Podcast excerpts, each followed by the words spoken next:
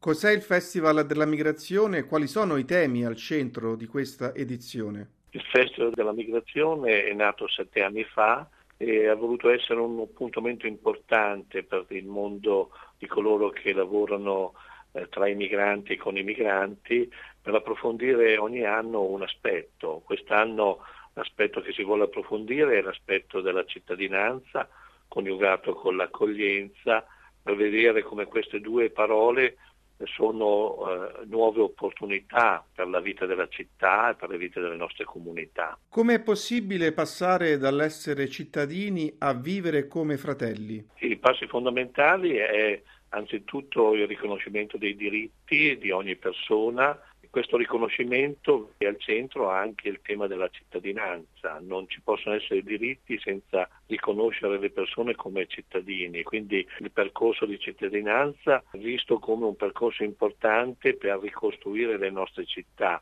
Oggi 1.400.000 immigrati sono già diventati cittadini italiani, ma sappiamo come la legge della cittadinanza non interpreta eh, il volto nuovo dei migranti, soprattutto dei minori. Il 70% dei minori che sono nelle nostre scuole non sono cittadini italiani e quindi rilanciare il percorso dello Ius Culture, dello Ius Scole come un elemento importante, un'opportunità importante. Il secondo tassello fondamentale è il tema dell'accoglienza. L'accoglienza fa sì che i migranti non arrivano sul territorio da estranei, ma vengono da subito riconosciuti come persone, accompagnati attraverso quelle quattro parole che il Papa ci ha ripetuto in continuazione in questi anni, che all'accoglienza deve seguire la tutela di ogni persona, la promozione, cioè il riconoscimento delle capacità di ogni persona migrante e poi l'inclusione e l'integrazione.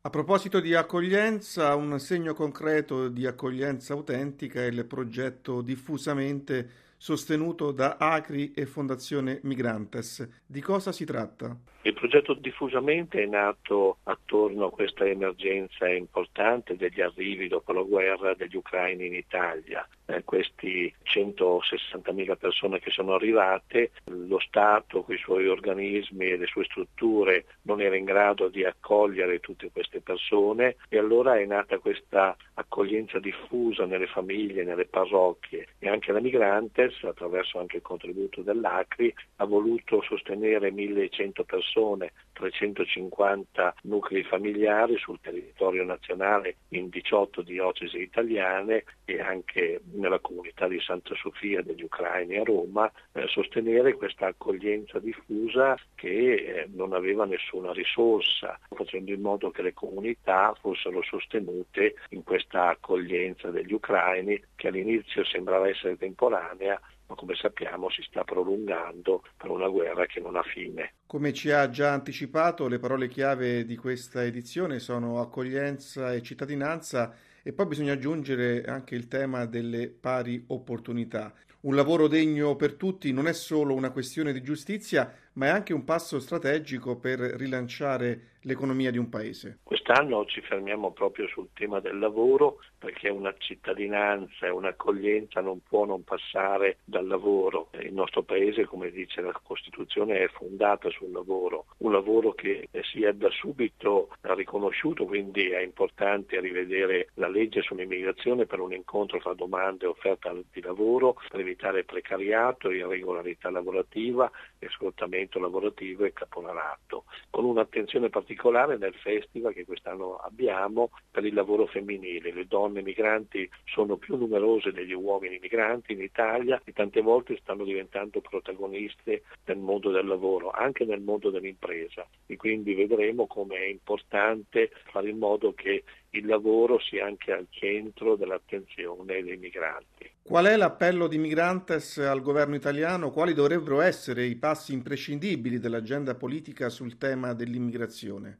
Eh, per quanto riguarda i migranti economici, eh, anzitutto rivedere i meccanismi delle quote che sono meccanismi che generano di fatto, come dimostrano le tante sanatorie, irregolarità lavorativa e sfruttamento e precariato. Un secondo elemento importante è certamente il tema della casa. Un lavoratore che arriva in Italia dopo diversi anni fa il ricongiungimento familiare, oggi questo ricongiungimento familiare rischia di essere protratto per anni di essere impossibile per la mancanza di abitazioni e per la difficoltà effettivamente di riconoscere anche ai cittadini migranti le stesse condizioni di abitabilità dei cittadini italiani. Casa e lavoro vanno insieme e se non camminano insieme rischiano di creare sfruttamento e precarietà. Per quanto riguarda i richiedenti asilo, coloro che stanno fuggendo, come sappiamo, da situazioni impossibili di vita, mettere al centro canali umanitari di ingresso regolare e che vadano al di là e siano superiori dei corridoi umanitari che riguardano solo quelle persone che non possono